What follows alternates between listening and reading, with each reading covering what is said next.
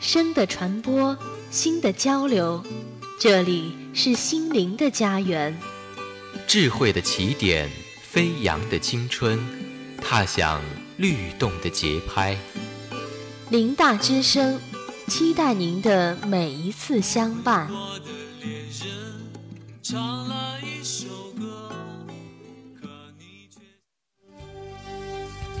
宣传党的政策。聚焦时政热点，传递校内新闻，展现师生风采。您现在收听的是《新闻速递》。听众朋友们，大家好，今天是二零一六年四月二十二号，星期五，农历三月十六。欢迎收听本期《新闻速递》。这次节目的主要内容有：校内新闻，省委巡视组专项巡视临沂大学工作动员会召开。国内外动态：李克强会见中印边界问题印方特别代表、印度国家安全顾问多瓦尔。俞正声主持召开全国政协双周协商座谈会。跨境资本形势好转，折射中国投资吸引力。里约奥运会圣火采集仪式在古奥林匹亚成功举行。下面请听详细内容。首先，让我们来关注校内新闻。省委巡视组专项巡视临沂大学工作动员会召开。本台讯，四月二十号，省委第十一巡视组专项巡视临沂大学工作动员会召开，巡视组组长江启作动员讲话。省委巡视工作领导小组办公室副主任刘庆长就做好巡视工作提出要求。临沂大学党委书记李哲主持会议并作表态发言。学校领导班子成员、部分离退休省管干部、学校各部门各学院副处级以上干部、省党代会代表参加动员会。江奇指出，巡视是全面从严治党的重要手段，是党内监督的战略性制度安排，是国之利器、党之利器。本轮巡视对象为省属高校党委领导班子及其成员和其他省管干部，重点是党委主要负责人。巡视工作将坚决落实政治巡视，以习近平总书记系列重要讲话精神为镜子，以四个意识为标杆，以党章、党规、党纪为尺子，突出党的领导，聚焦全面从严治党，紧扣六项纪律，紧盯党的领导弱化、党的建设缺失、全面从严治党不力等问题，开展巡视监督。巡视主要采取听汇报、个别谈话、受理举报、抽查核实领导干部个人有关事项、询问知情人、调阅复制有关文件资料、召开座谈会、进行民主测评和问卷调查、开展专项检查等方式开展工作。李哲表示，这次巡视工作是对学校各项工作的整体把脉，也是对学校领导班子和领导干部的政治体检，是帮助临沂大学以高标准、严要求加强党的建设和干部队伍建设的宝贵机会。学校党委全体同志和全校各级领导干部要从讲大局、尽责任的高度，积极配合、全力配合保障巡视组开展工作。要从讲党性、树正气的高度，以身作则、主动诚恳接受巡视监督检查；要从严整改促发展的高度，抓好整改，以巡视推动各项事业的新发展。接下来，让我们关注国内外动态。李克强会见中印边界问题印方特别代表、印度国家安全顾问多瓦尔。本台讯，四月二十一号，国务院总理李克强在中南海紫光阁会见中印边界问题特别代表。印度国家安全顾问多瓦尔、杨洁篪参加会见。李克强表示，中印边界问题特别会晤启动以来，为双方增进互信、扩大共识发挥了建设性作用。中印双方要继续从中印关系大局出发，通过探讨外交途径，以和平方式妥善解决边界问题。在找到公平合理、双方都能接受的解决方案前，一定要管控好分歧，共同致力于维护边境地区的和平与安宁。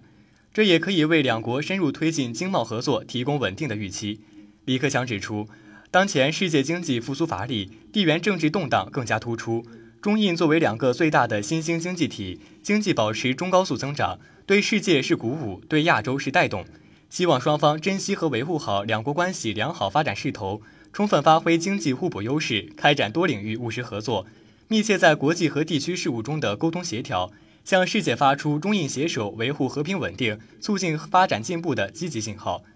多瓦尔表示，印中关系取得了积极发展，两国既面临发展经济的艰巨挑战，也拥有开展合作的巨大机遇。印方愿同中方加强高层次交往，深化经济、安全、气候等各领域合作，加强两国人民在教育、文化以及社会等问题上的沟通交流，促进双边旅游的发展，妥善处理边界问题，推动两国关系取得更大发展。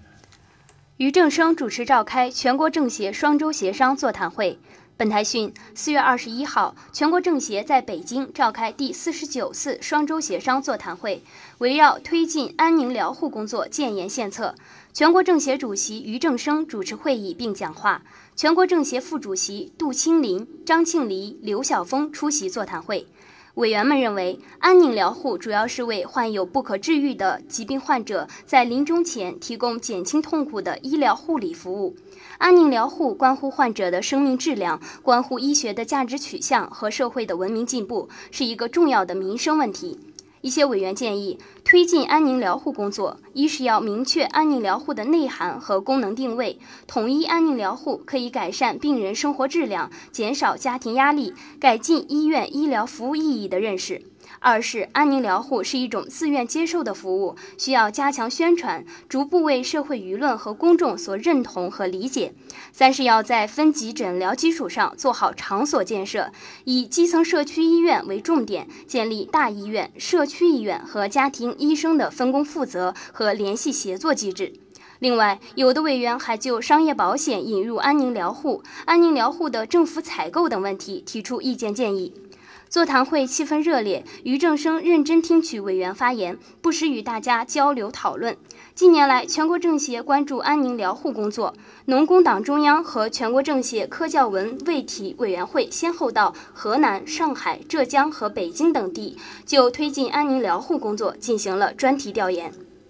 跨境资本形势好转，折射中国投资吸引力。本台讯，面对美元加息下的资本流出压力以及大量境内资本出海。国家外汇局四月二十一号公布的数据显示，一季度中国跨境资本形势明显好转。专家表示，这不仅源于美元走弱等外部因素，同时还折射了中国在国际市场上仍具有较高的投资吸引力。中国投资吸引力并没有下降。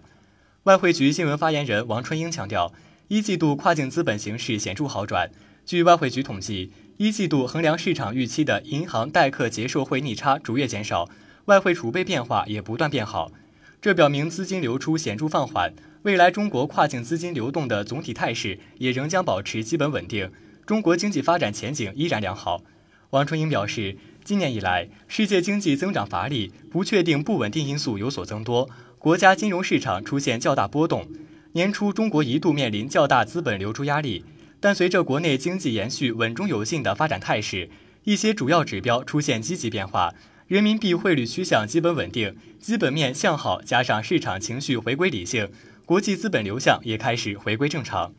王春英指出，中国对外投资增加是经济发展水平提高的伴生现象，体现了企业资产全球优化配置的需要，以及居民购买境外股票等便利化程度提高，具有积极意义。国际货币基金组织最新公布的世界经济展望，调低了全球经济增速预期，却唯独调高了中国的经济增速预期。里约奥运会圣火采集仪式在古奥林匹亚成功举行。本台讯，四月二十一号，二零一六年里约奥运会圣火采集仪式在希腊奥运会发源地古奥林匹亚采集成功。希腊总统帕普洛夫洛斯、国际奥委会主席巴赫、里约奥运会组委会主席努兹曼、希腊奥委会主席卡普拉洛斯等来宾一起参加了圣火采集仪式。仪式开始后，奥林匹克会旗在奥林匹克圣歌中升起，之后是升承办国巴西国旗和希腊国旗。在朗诵者斯坦克鲁现场饱含感情地朗诵了《奥林匹亚之光》之后，奥林匹亚科斯市市长科恰斯和里约奥组委主席努兹曼相继上台致辞。国际奥委会主席巴赫和希腊奥委会主席卡普拉洛斯随后也登台致辞。致辞结束后，最高女祭司、希腊著名演员卡托琳娜手持火炬，成功点燃奥运会圣火。在古奥林匹亚点燃的火炬将在希腊境内进行六天的传递，其中包括马拉松市和科孚岛等岛屿，全程两千两百三十五公里，四百五十名火炬手将参与火炬接力，其中包括一名来自叙利亚的难民。四月二十七号，圣火将在位于雅典的大理石体育场正式移交给巴西。据悉，圣火离开希腊后，将于五月二号由飞机运抵登陆巴西。从五月三号起，奥运圣火将从巴西首都巴西利亚开始在巴西境内的传递。圣火将途经巴西国内的三百二十九个城市和乡镇，将有一万两千名火炬手参与到圣火传递活动中来，直至八月五号，在里约热内卢的奥运会开幕式上点燃大会圣火。下面请听几则简讯。